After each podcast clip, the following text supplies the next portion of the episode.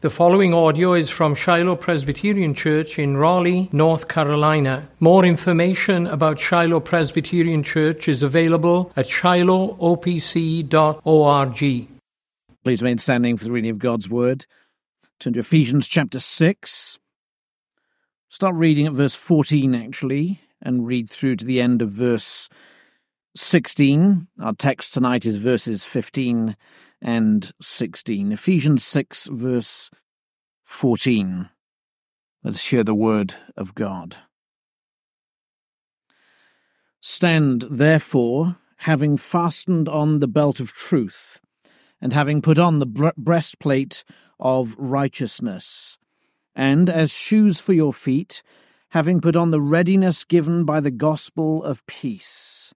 In all circumstances, Take up the shield of faith, with which you can extinguish all the flaming darts of the evil one. Amen. Let's pray. we pray now, Lord God, for the hearing of faith, that you will speak through me to your people, that each one of us might hear. Lord, we confess our need for you uh, is absolute in every aspect of our lives, in our worship, our hearing, our speaking now. Be pleased to bless us richly, we pray, with the ministry of your Spirit, that we might render to you all praise and glory. For we ask this in Jesus' name. Amen. Please be seated.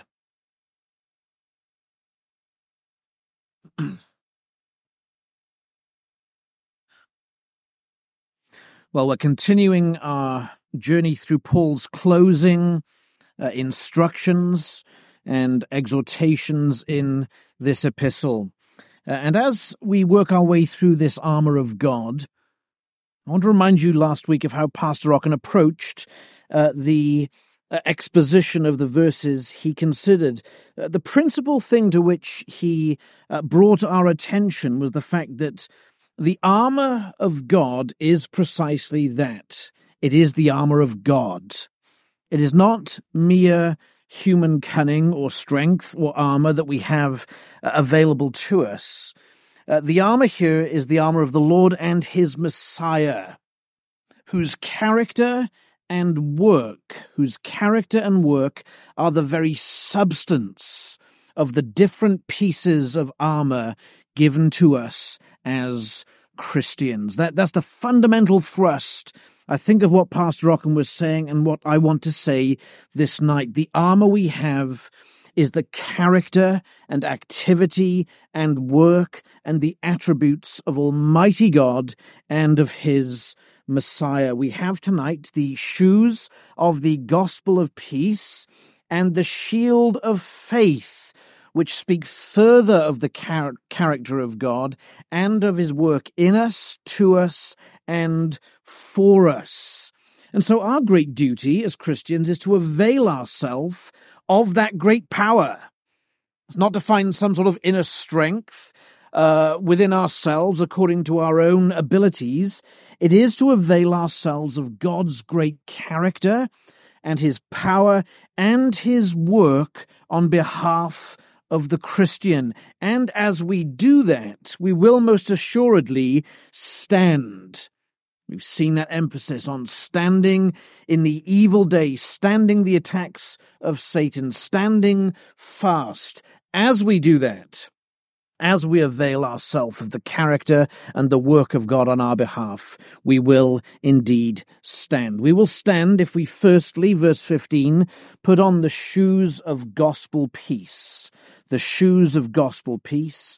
And secondly, then in verse 16, if we take up the shield of faith, we will indeed stand before God. The shoes of gospel peace. I want to ask us tonight, what is the gospel? If we're to put on the shoes, the, the readiness of given by the gospel of peace, what is the gospel? Uh, and as soon as we ask that question, we are not only led to an answer which affects us, we're led to an answer which displays the character of God. Perhaps we can say this nothing Perhaps nothing in Scripture more clearly shows the character of God than the gospel of the Lord Jesus Christ. From start to finish, the gospel speaks to us of God Himself.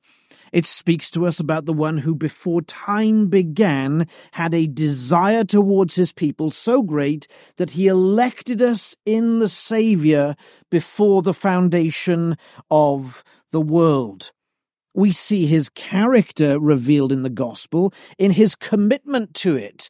Throughout the breadth of scripture, the history of redemption unfolded as we see God enter covenant, as we see God give promise and bring to pass, uh, time by time, the contents of those covenants we see the character of God revealed in the great truths and texts of scripture, perhaps most clearly something like John 3:16. We have not only the fact he provided us a son and a savior, we have the reason why he did so. For God so loved the world that he gave his only son. We see God's character in the cross. We see his justice his righteousness, as well as his deep love and his mercy. Indeed, we see the character of God, the manifold character of God, revealed to us very clearly in the gospel. And just so that we're clear, the gospel is not anything we do. Uh, we can't be the gospel. Jesus Christ is the gospel. The gospel is, if we can put it this way, God's heart and God's actions towards sinners. We're emphasizing this because we're saying that the, the gospel of peace, yes, it's something we're to do, but it tells us more about God, perhaps even more than something we are to do. Paul speaks of this gospel of peace, having put on the readiness given by the gospel of peace. Why peace? Well, the gospel is intimate, intimately related to peace. Peace is an essential product of the gospel.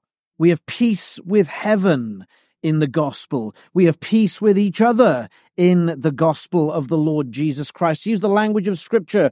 Romans 5 1. Therefore, having been justified by faith, we have peace with God through our Lord Jesus Christ. The gospel speaks to us of peace with God. It also speaks to us of peace with each other. Uh, Ephesians chapter 2 verse 14. For he himself is our peace, who has made us both one, and has broken down in his flesh the dividing wall of hostility. Peace is an essential element, a product of the gospel. In other words, the gospel is about reconciliation. And that manner of reconciliation helps us understand more about these shoes of gospel peace. Because the shoes of gospel peace, as with every other item of this armor, is designed to withstand particular attacks of Satan. It's not just some generic armor that's nice to put on. This armor is given to us because each element, each piece of this armor withstands Satan in his peculiar attacks against the Christian.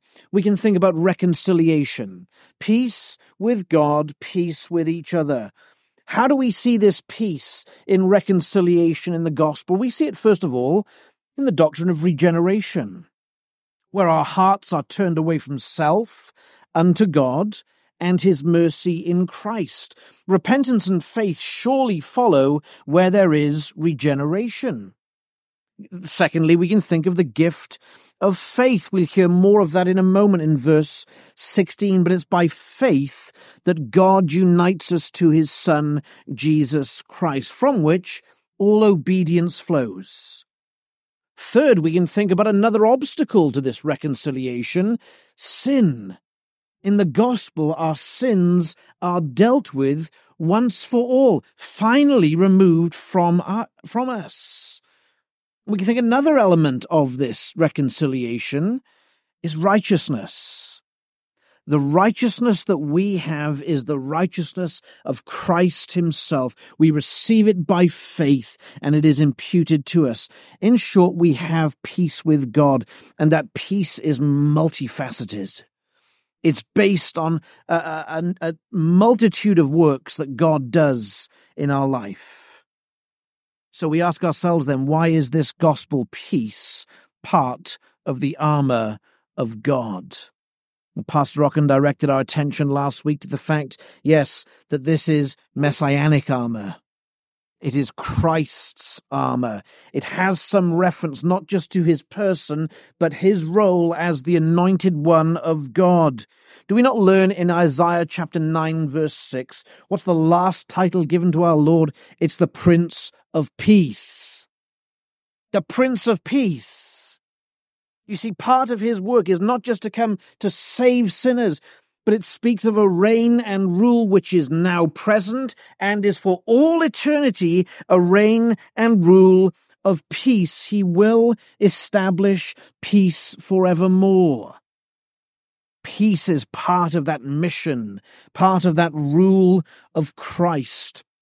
And here the Holy Spirit is saying to us, arm yourselves with that reality. Clothe yourself with this rule of peace of the Messiah. That's why Paul is speaking in this fashion. He says, and as shoes for your feet. He's really saying, stand therefore, verse 14, as shoes for your feet, having put on the readiness given by the gospel of peace. Readiness just be ready. As the Roman soldier would, would put his own uh, sandals on, that would sandals designed to give him a sure footing in the midst of battle, we also are to be ready for that spiritual battle. And yet these shoes are particular shoes. They're shoes of the gospel of peace. Why? Because they thwart Satan's peculiar attacks against us as Christians. It's really important we understand this. The gospel of peace thwarts peculiar and pointed attacks from Satan to you as a Christian and us as the church. There's probably many ways in which Satan seeks to attack us. I want to look at three. Satan's first attack against the Christian is perhaps this to get him to doubt that he or she is saved.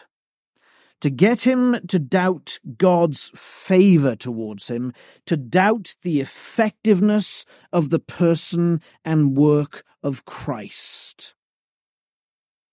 Yet the gospel of peace gives us a sure footing, a firm foundation, a good standing to resist this particular attack of Satan. We sing this in our songs. When Satan tempts me to despair and tells me of the guilt within, upward I look and see him there who made an end of all my sin. And that, friends, is simply capturing the reality of what Scripture says about the gospel of peace. When we begin to doubt, is Christ's work sufficient? Do I need to add to it? We read something like this in Colossians chapter 2 and verse 13. And you, who were dead in your trespasses and the uncircumcision of your flesh, God made alive together with him, having forgiven us all our trespasses, by cancelling the record of debt that stood against us with its legal demands, this he set aside, nailing it to the cross.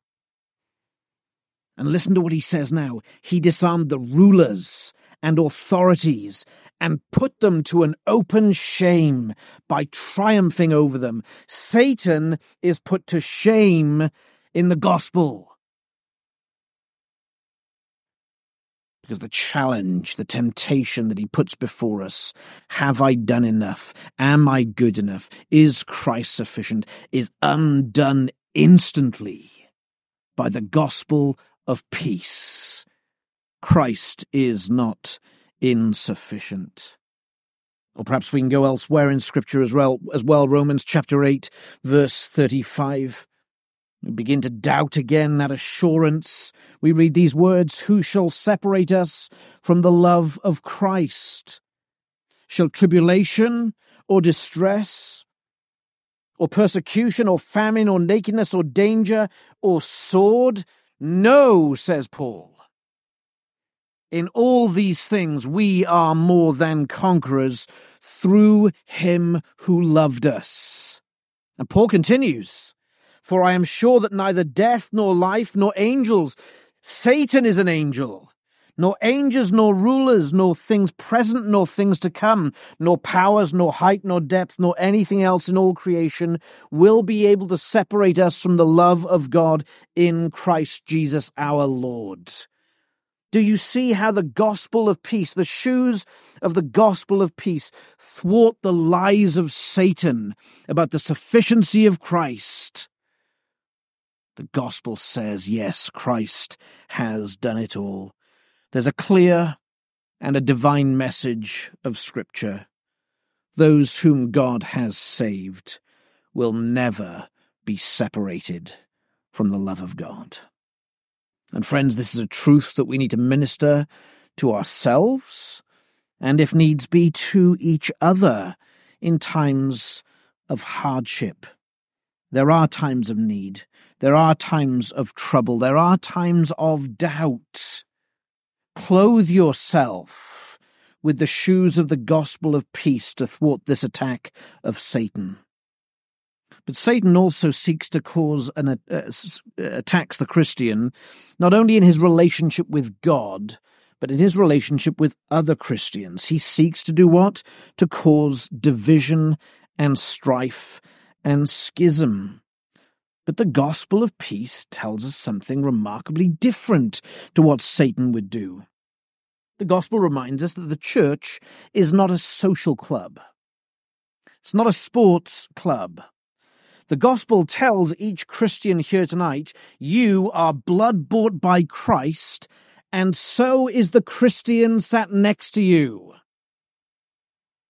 And there's no club in the world that can ever tell you that, but the church of the Lord Jesus Christ. We read from Ephesians 2 verse 14. The gospel breaks down walls that divided people breaks down walls that divide us from each other. The gospel of peace tells us that broken and damaged relationships can be healed, that we can have peace with each other just as we have peace with God. Another attack of Satan, thwarted by the shoes of gospel readiness and peace, is when Satan tells us that sin is light and easy and has no consequences. And the gospel tells us the very opposite. The gospel, yes, it readies us to fight sin, but it most assuredly reminds us of the heaviness and seriousness and the deep and dark consequences for sin. The cross of Jesus Christ tells us that sin is not easy and light and without consequences. Jesus died for sins, not his own.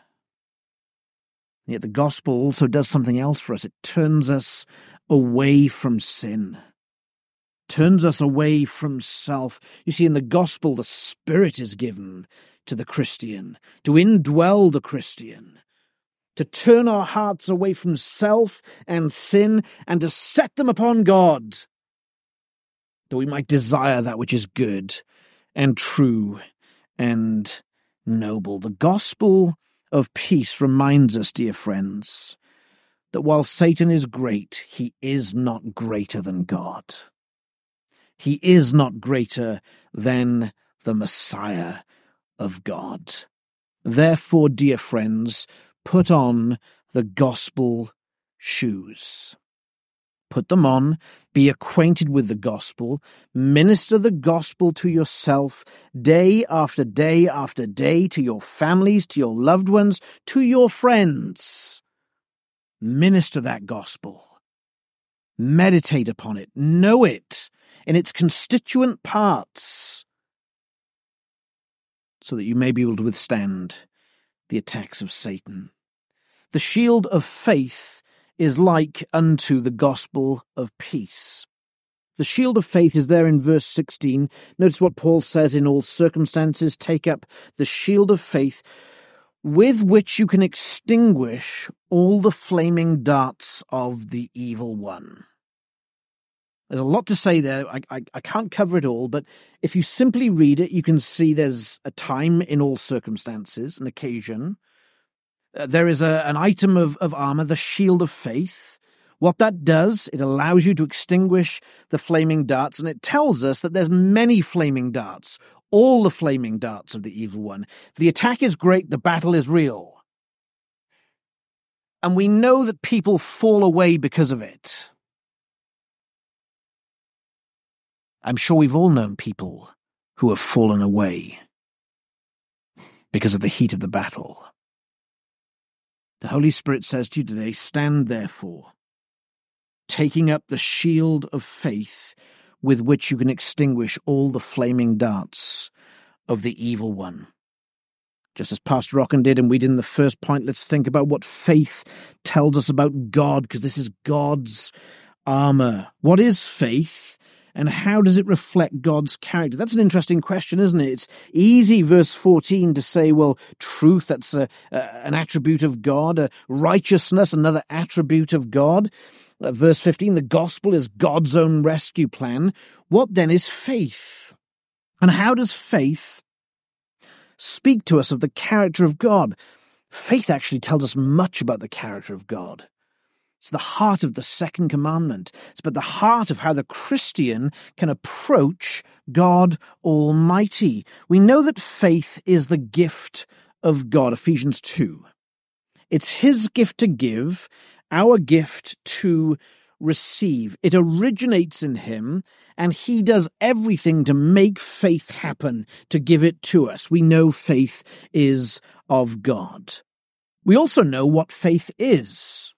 We're told in Scripture Hebrews is the substance of things hoped for, the evidence of things unseen. Unseen. And that, friends, is why faith is necessary. I don't have faith that I'm standing at a pulpit. I know it as a fact. I'm here. I see it. I can touch and handle the pulpit. Faith is the ev- evidence the substance of things hoped for, the evidence of things unseen. We need faith because God calls us to believe unseen realities. That's really important.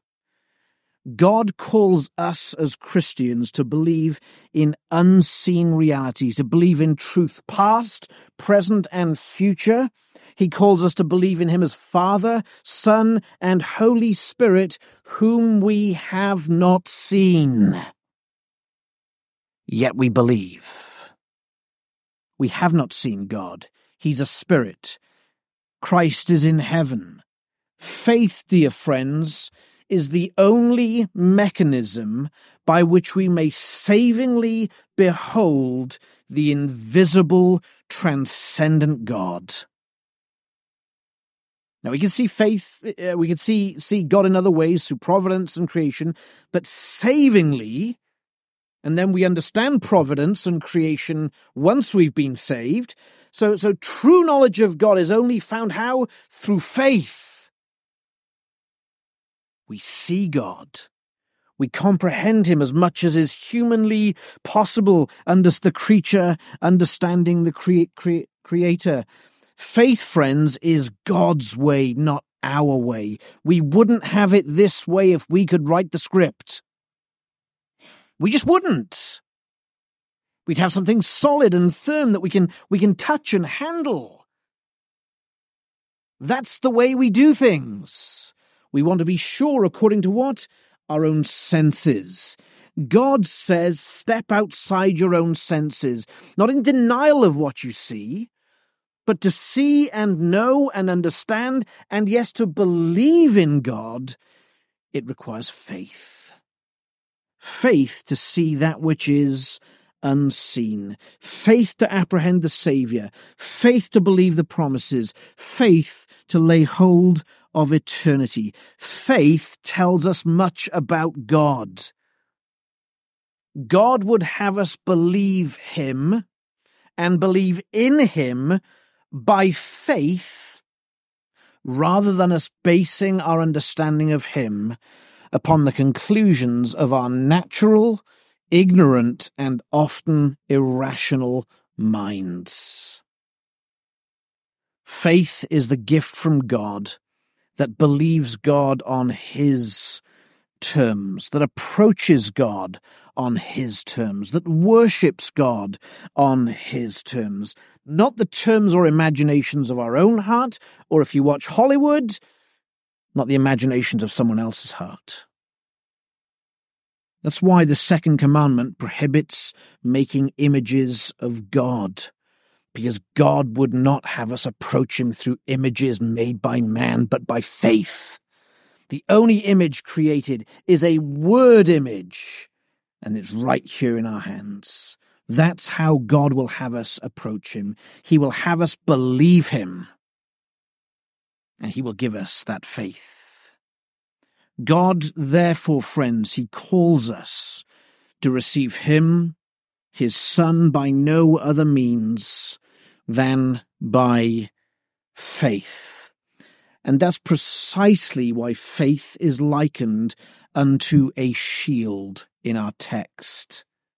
In all circumstances, take up the shield of faith.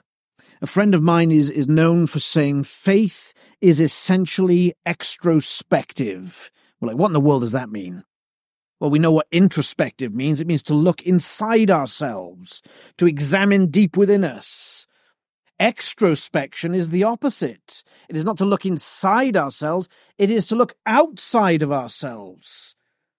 Faith has us looking out. Faith has us looking up to God and His Messiah, the Lord Jesus Christ. Faith has us looking up to transcendent realities, to Christ in all His goodness, in all His graces, in all His benefits, in all His fulfillments, His fullness, his sonship, his righteousness, his holiness. Faith will have us behold Christ. And in looking out, we are prevented from collapsing in upon ourselves. Many of you will perhaps remember last year the tragedy of the submarine Titan uh, produced by the OceanGate Company of Exploration. The submersible carrying five people was going to go down to the thousands of feet depth to look at the Titanic wreck. It never resurfaced. Five days later, they found the wreckage of that submersible crushed on the ocean floor. As it went deeper and deeper and deeper, its structure was unable to withstand the thousands of tons of water pressure on it. And experts suggest that in a shorter period of time than it takes for the mind to work, to process an idea, that submersible was just crushed. Imploded. Not exploded, imploded under the pressure of the water. Friends, that's a good image, I think, of what would happen to us if we didn't have faith.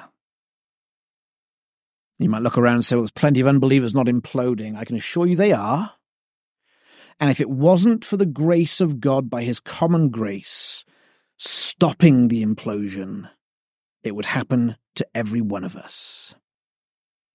If we lived our lives truly without God's protection, we would implode.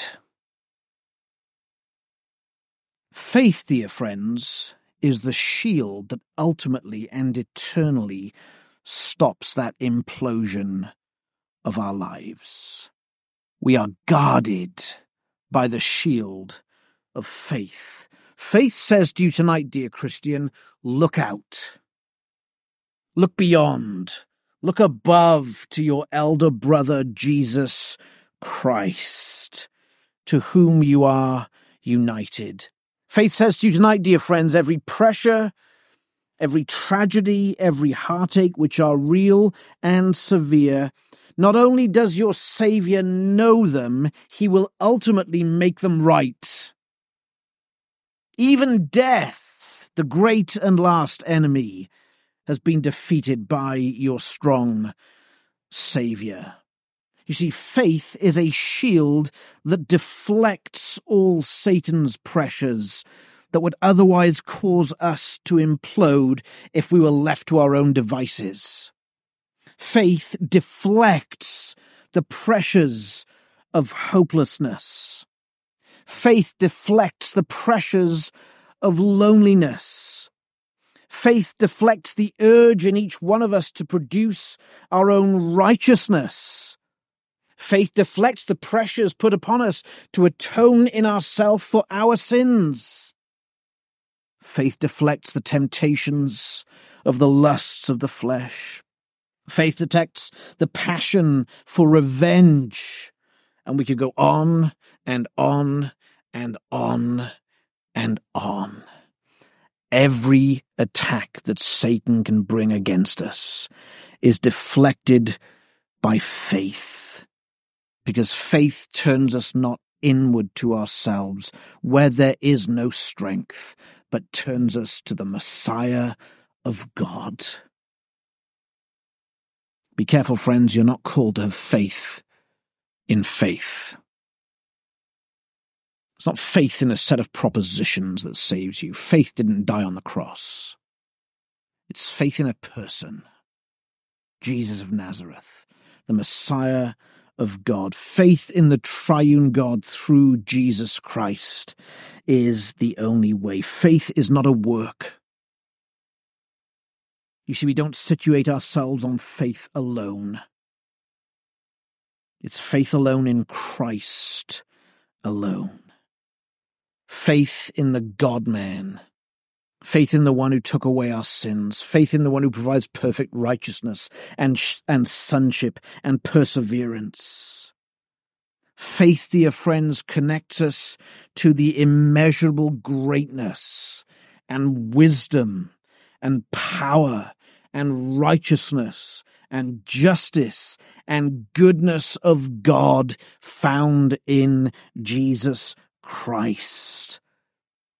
Through faith in Christ, the Christian knows more satisfaction than we could ever imagine.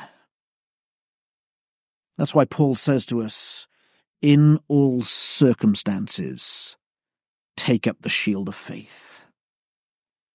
In other words, friends, there is not a moment in our lives where we, we cannot, as it were, take our foot off the gas. There's not a day in our lives where our life will not be, in some measurable way, worse off by not communing with the triune God in faith. It's as if we're taking our armor off for the day and saying, Lord, I'm good today. Good luck with that. The shield of faith deflects. Actually, that's not what the text says, is it? It doesn't just deflect and bounce off, it extinguishes. Those flaming arrows, shot by Satan, they thud, as it were, into the shield of faith, and their effectiveness is put out. They are extinguished. Resist the devil, and what? He will flee from you. Dear Christian, we hearing what Pastor Rocken has said last week and taught us in this message tonight. This is what we are called to do as Christian. We're called to adopt a power and wisdom and goodness and grace that is far, far beyond us. We're to clothe ourselves in the character and the work of Almighty God. And we're to know that character You see, the more we know the character and the work of God, the better we are, are able to put that armor on. It's more secure on us in that sense. It's more effective for us. you see, we're to look to the character and the work of God for us, in us, and on our behalf. The greatest duty of all biblical duties and there are many duties for the Christian, and they're preached openly from this pulpit by both your pastors what we are to do. The greatest duty is to believe. And that's wonderful because it's God who gives faith. It's God who strengthens our belief. We're to adopt, we're to clothe ourselves with this incredible power. Dear friend, if you're here this evening and you don't know this Saviour of whom we're talking about, come and talk to us. We'd love to talk to you more about him. We'd love to tell you more of the Saviour in whom there is this remarkable protection and not just protection from the troubles of this life, but the removal of your sins, the granting of righteousness to you, and a place in heaven itself with that Saviour. Believe on the Lord Jesus Christ. Do it this very night, and you shall be saved. And for you, dear Christian, keep believing, keep trusting. Stand therefore not in your own strength, or in your own armour. Be strong in the Lord and in his might. Utilize to the fullest extent the power that is at work in you. And in that way, you will stand. And you won't just stand, you will prosper. And you will glorify God. And you will enjoy him forever. Let's pray.